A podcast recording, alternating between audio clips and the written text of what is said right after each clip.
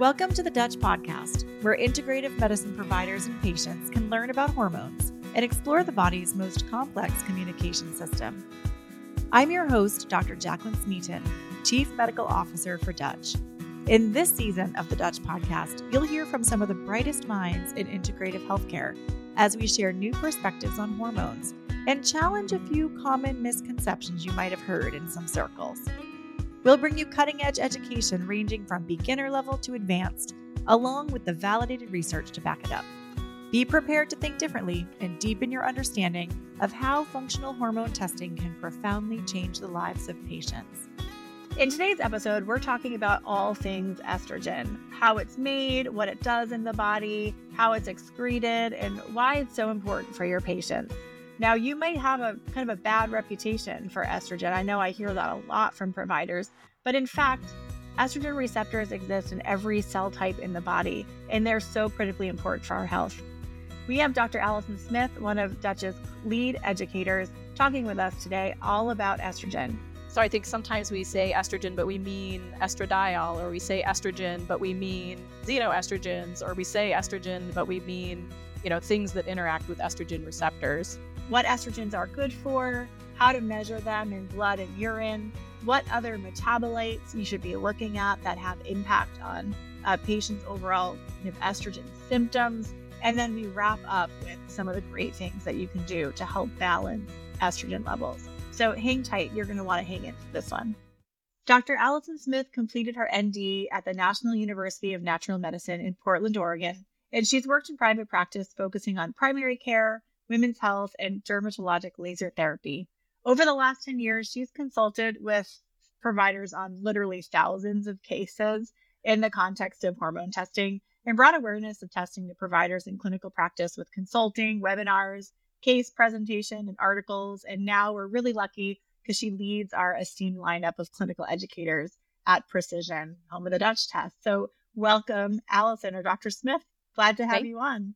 Thank you for having me. I'm so excited to talk about estrogen today. I'm excited to have you here. And I really feel like estrogen really kind of gets maligned in our industry. So I'm glad we're going to spend some time talking about it because really she's the Beyonce of our hormones. That's what I tell my patients. She is indeed. She is indeed. And, you know, we say estrogen, but estrogen is, is a family of hormones that interact with estrogen receptors, right?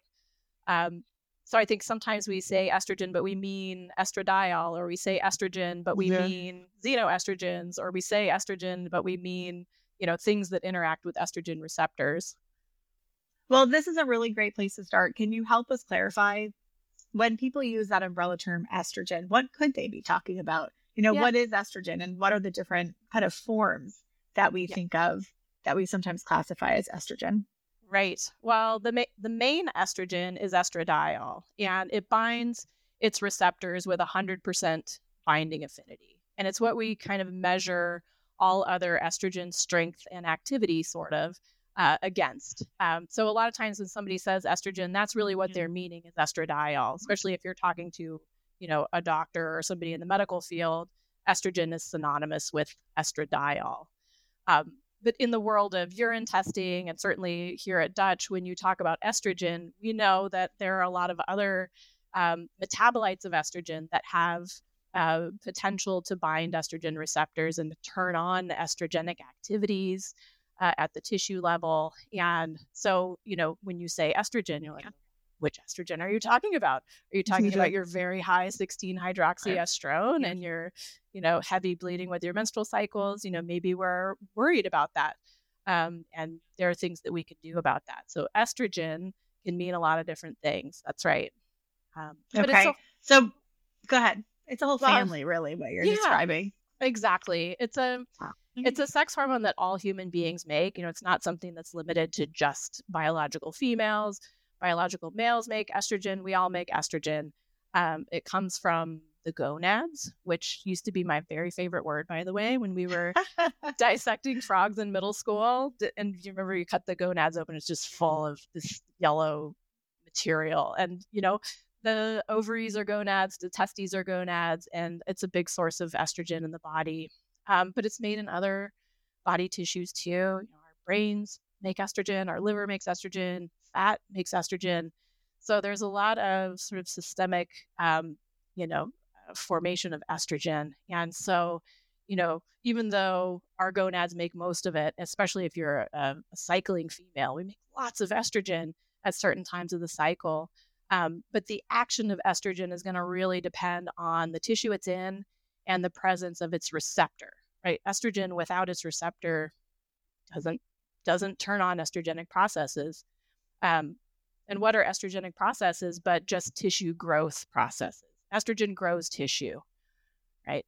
It maintains. I love our, how you summarize that. Yeah, it main, maintains tissue too. Um, you know, I think it's really interesting that you bring up like all the different cell types that make estrogens, and also the fact that receptors exist in pretty much every cell type in the body as well. I think literally every cell type has been found to have estrogen receptors in it. So it speaks to the importance in both biological males and biological females of this hormone. And I and so it is baffling to me that it gets a bad rep because it must be so critically important to be so ubiquitous in our bodies.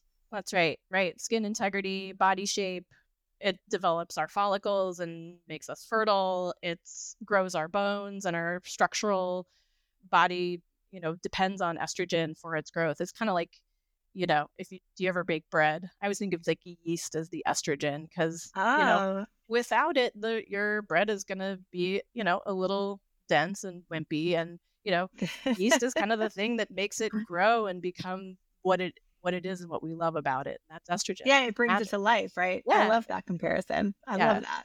So, can you talk a little bit about estrogen's main function in a cycling female? You know, but yeah. talk a little bit about how it plays into the menstrual cycle because we do associate estrogens with the menstrual cycle kind of first and foremost. Definitely. Yeah. Yeah. So the our menstrual cycles is essentially broken up into uh, three or four main parts. You have um, the follicular phase which is broken up into menses flow and the uh, once the follicle starts to develop you have your later follicular phase where we really start to make lots and lots of estrogen. Um, it's really the highest estrogen time of our cycle. Once we're off our periods our estrogens kind of do this upslope as we start to develop the next follicle. And once you have a primary follicle and it's big and beautiful and it's pumping out estradiol and it reaches a peak that peak speaks to the brain and the brain makes um, a, another signal, which tells us to ovulate that egg. The egg breaks out of the follicle, and that ovulation event is at that third phase of the menstrual cycle. And then we go into what's called the luteal phase, where you know the egg begins, if it's not fertilized, begins to attrees. Um, and we and but it makes lots of hormones on its way out for about two weeks and so we start to make some progesterone to oppose some of our luteal estrogen but you know estrogen is is a big part of almost the entire menstrual cycle it kind of mm-hmm. disappears mm. for a few days while we're bleeding on our period but but it's it's pretty much a part of our lives always um, mm. to some degree uh, and it builds the endometrium yeah yeah thickens that endometrial lining so it really is like a foundational piece for life in a lot of ways but it's so so critical 100%. so what are some of the the benefits besides reproduction what are some of the benefits of estrogens. And let's talk first about biological females, and you can speak to males if there's yeah. some that you want to call out.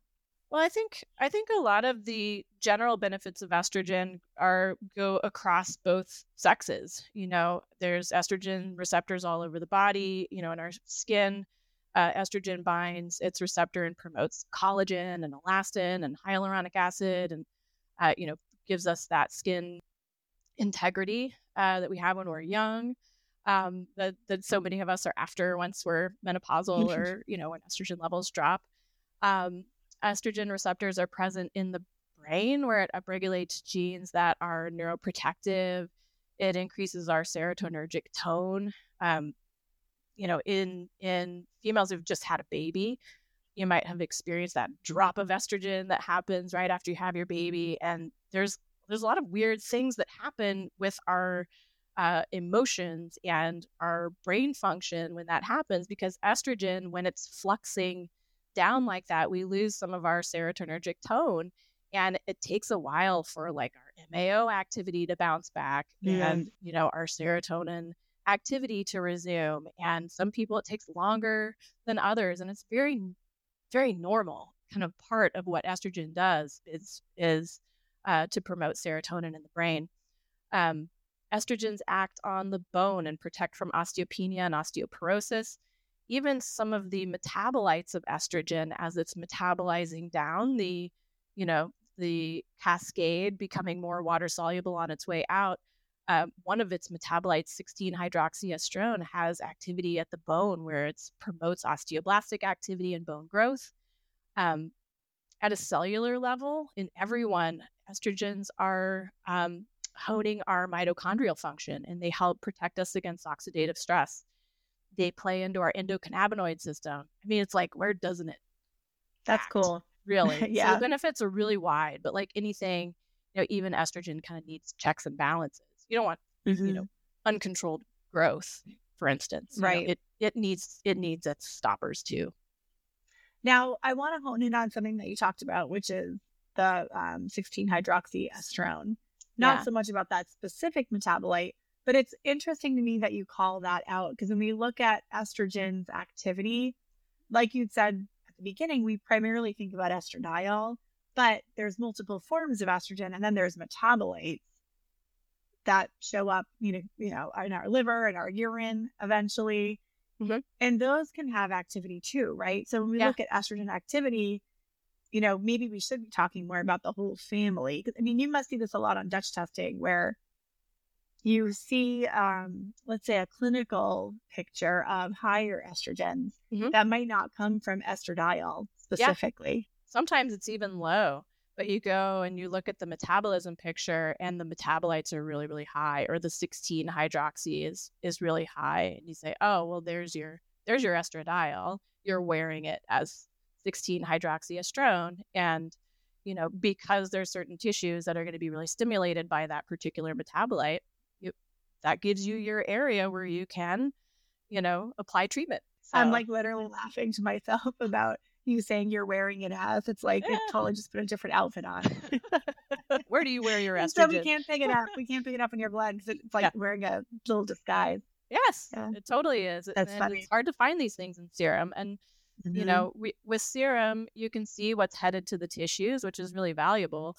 Um, but with urine, you can kind of get a sense of what happened to estrogen after it was taken up by the tissues and how it piecemealed out into its metabolites and you can see how the tissues are utilizing these things and that's that's also an incredibly important piece of information that i think if you're not doing urine testing you're really missing that yeah um, it's what drives a lot of people to do dutch testing is especially when you see a clinical picture that doesn't correlate with serum results and you're like what is oh happening yeah, yeah. here and then yes. when you get like a broader picture it all kind of becomes a lot more clear it's pretty cool to have that experience as a provider. Exactly. Yeah. So, can you talk a little bit about what it feels like for people to have estrogen levels that are too low or that are too high? And I mean that, you know, because we talk about, and we've had other podcasts on kind of that relative estrogen dominance. So, you don't need uh-huh. to go full into that. But if you guys are curious about that, you can pull up some of the prior podcasts. But really help us understand like what does it feel like to have too much or too little relatively? Yeah. Well, I think some of the symptoms for high can be similar to low when it comes to brain symptoms. Um, when it comes, or or uh, when I say brain symptoms, I mean like mental, emotional symptoms, mood symptoms. Um, when they're related to estrogen, they can be present when estrogen's too high, and they can also be present when estrogen is too low. You know, sleep problems are kind of the famous one, especially in you know, early postmenopause when estrogen levels are low and our serotonergic tone hasn't, you know, found a way to find its new norm yet. You know, people can complain of sleep problems and insomnia, mm. and they don't always totally go away. Kind of depends on what your sort of serotonin activity was maybe coming in and some of your other neurotransmitter balance and cortisol and all kinds of other things. But, you know, estrogen as such a serotonin player, I feel like, um, you know, that can be an issue, high or low. But there are certain symptoms that I feel like are are very particular for high and low, and it's really for how estrogen acts on um, our uterine tissue, our breast tissue. Mm-hmm. Um, same thing with male patients. You can have nipple tenderness when estrogens are too high. You're probably not going to have that when estrogen's low. You know, um, our low estrogen symptoms are like, you know, your skin is losing its integrity and it's very dry. Um, you might have hot flashes and night sweats because of the loss of some of that serotonergic tone and activity at the at the hypothalamus, and your thermoregulatory zone is suffering, and you you know can't get comfortable temperature wise.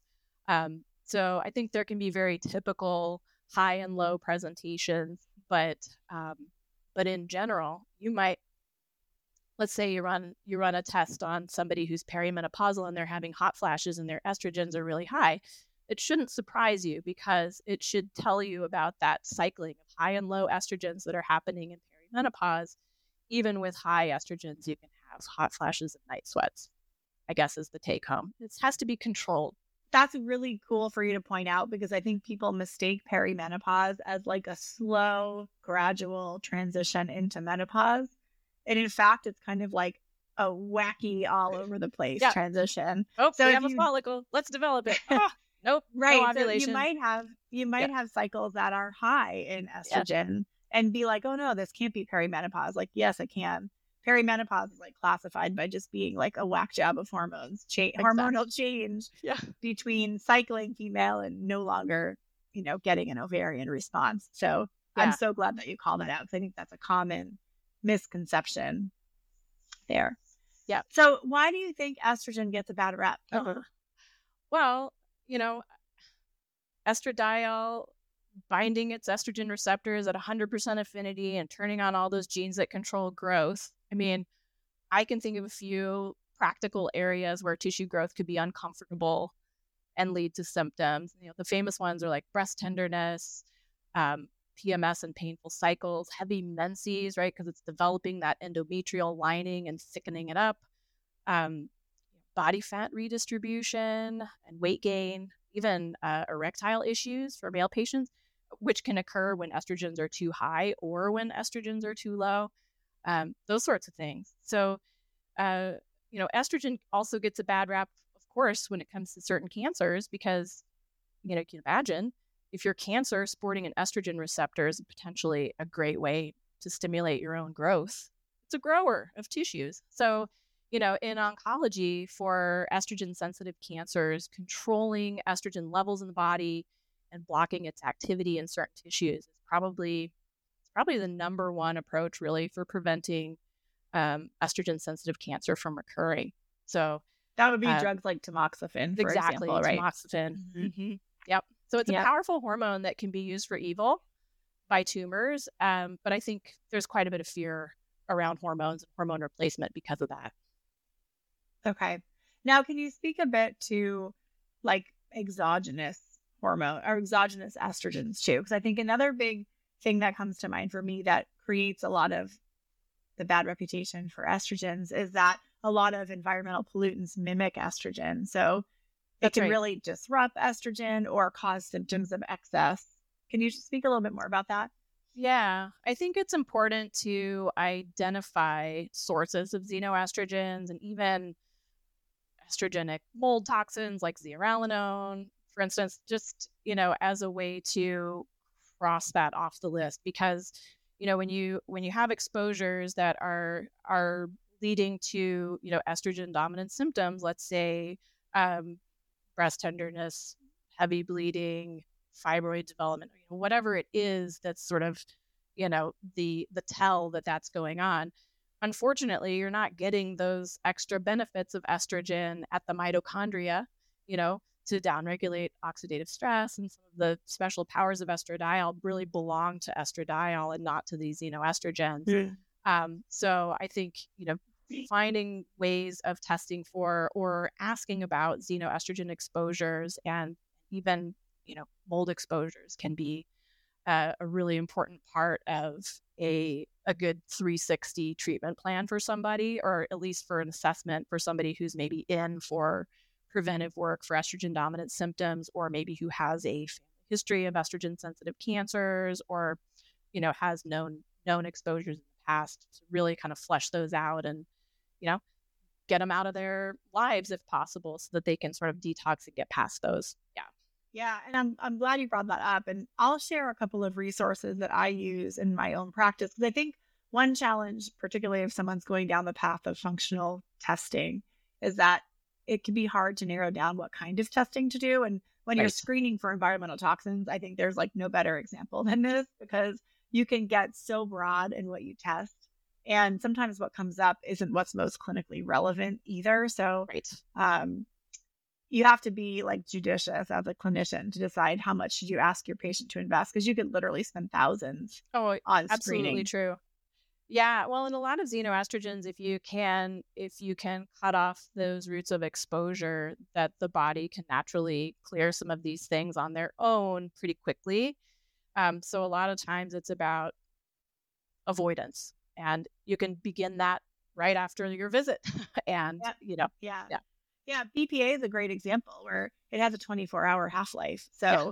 it's like really quickly cleared from the body the problem is that we're just exposed to it so much over and over know? and over um, but there are great like questionnaire type assessment tools available online that if you searched like environmental toxin questionnaire it would survey a patient about potential exposures, like mm-hmm. different occupations that have higher exposures, for example. And that's a great screening tool. And another one that I love, just for people that are listening out there, is from the book The Toxin Solution by Joe Pizzorno, which that book is brilliant, first of all.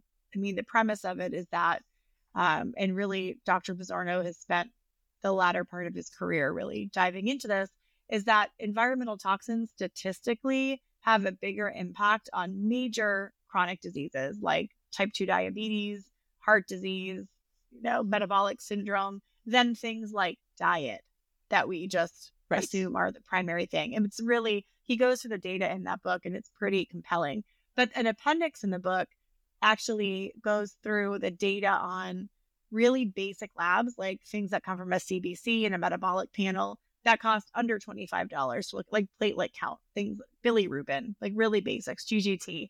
JGT, yeah. JGT, yep. Yeah. And depending on where you fall within the normal range, it is really an accurate predictor of your likelihood of environmental toxins. So I like to use that too, just for people who are listening, because it can help you refine who has a high likelihood of toxicity. And then from there, you can decide, okay, well, it's worth investing to figure out what exactly it is and where it's coming from. Or to be like, no, your risk is kind of low of this. Let's look more at estrogen detoxification, for example. Exactly. And that's applicable to to things like fertility medicine or helping somebody to, you know, shrink a fibroid or uh, prevent prostate cancer down the road or, you know, a, there are wide application to that type of assessment. Yeah. Totally. That's yeah. Cool. And so tell me, let's just like, let's touch also upon estrogen detoxification. Like I said, we have another podcast going in the deep dive, but I think yeah. that we would be like missing something if we didn't talk a little bit about what happens to estrogen and where yeah. that can kind of go funky for people. That's right. Well, so estradiol, our main estrogen, um, converts down into everything else. So uh, we think of estradiol as a parent hormone, um, and estradiol can convert into estrone. Estrone can also be formed from our androgens. And so those two are really considered our two parent hormones. Uh, and estrone has a lower affinity for estradiol receptors than estradiol does. Because remember, estradiol is 100% for, for everything. You know, that's what we measure all other estrogens against. Um, but estrone has a higher affinity for ER alphas, which are the more proliferative, um, uh, unlocking potential receptors. Um, so it has more potential to bind those than the, the ER betas and the other uh, less proliferative ones. So that's one that we consider not a great estrogen to, to be dominant in. So we might look at estrone levels and kind of get a sense of that balance between estrone and estradiol. Um, and then we like to look through the phase one metabolites, which, you know, why do we need to metabolize estradiol? Why can't we just pee out estradiol? Well, it breaks down in two phases. Estradiol isn't very water soluble. So it's hard for a lot of estradiol to enter the urine. It has to be tagged with, you know, water soluble uh, groups essentially.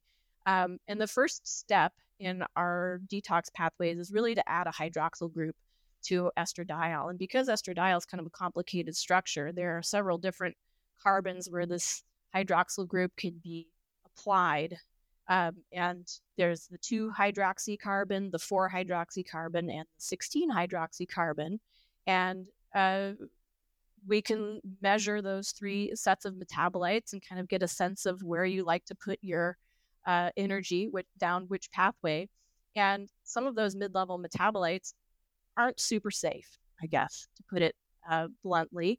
The 16 hydroxyestrogens, like we were talking about in the context of um, you know, overdeveloping the endometrium and breast tenderness and prostate health and you know that 16 hydroxyestrogen is still binding estrogen receptors it's still having estrogenic activity in the body um, so if that's that's your main metabolite that you like to make you might be more at risk than the average bear for breast cancer mm-hmm. down the road or mm-hmm. endometrial cancer prostate cancer down the road it's pretty well studied actually um, so if you make a lot more 16 hydroxys compared to say the 2 hydroxy estrogens then um, we might think about ways of moving that metabolism to improve your your risk, right?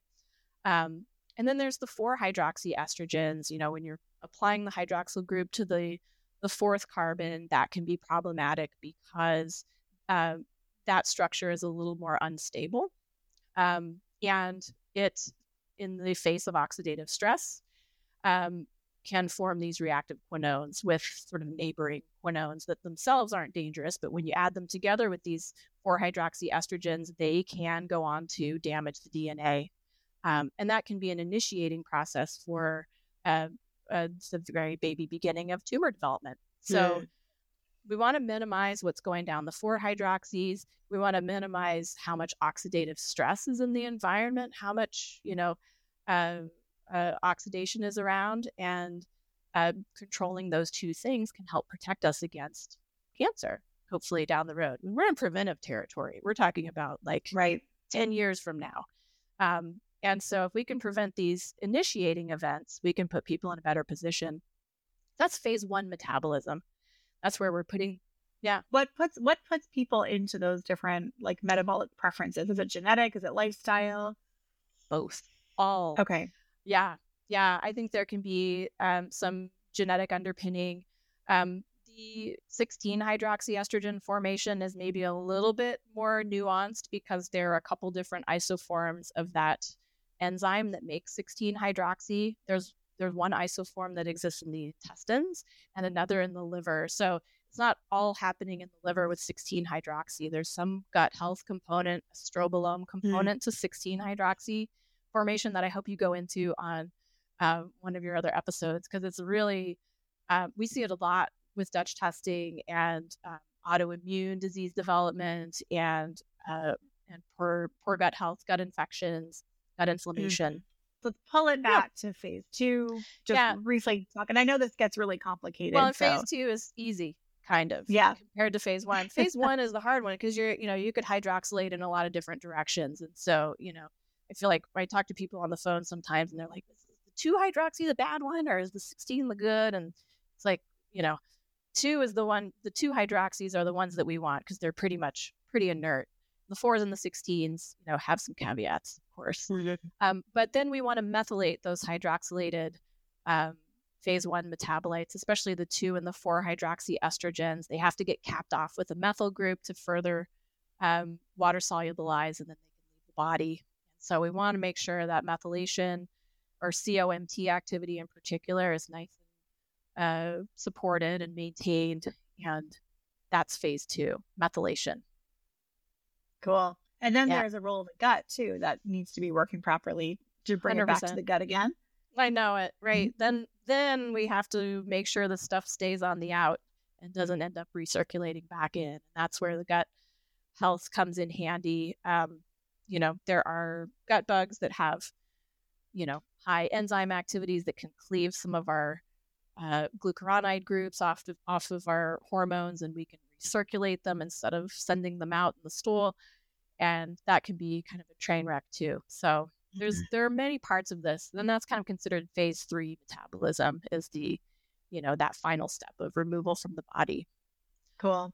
And I'm grateful for you for kind of explaining that because I think that leads me into my final question, which is I think people often ask, well, like, what can I do to lower my estrogen if I'm in the situation where I have a relative excess or to boost my estrogen? And the answer is like not that simple because it's so personalized. And I love that you've covered so many aspects that contribute to estrogen levels because for one person, it might be increasing magnesium and methyl yeah. donors to try to get phase two working better. For others, it might be working to shift what phase one looks like. Or, you know, can you speak a little bit to that?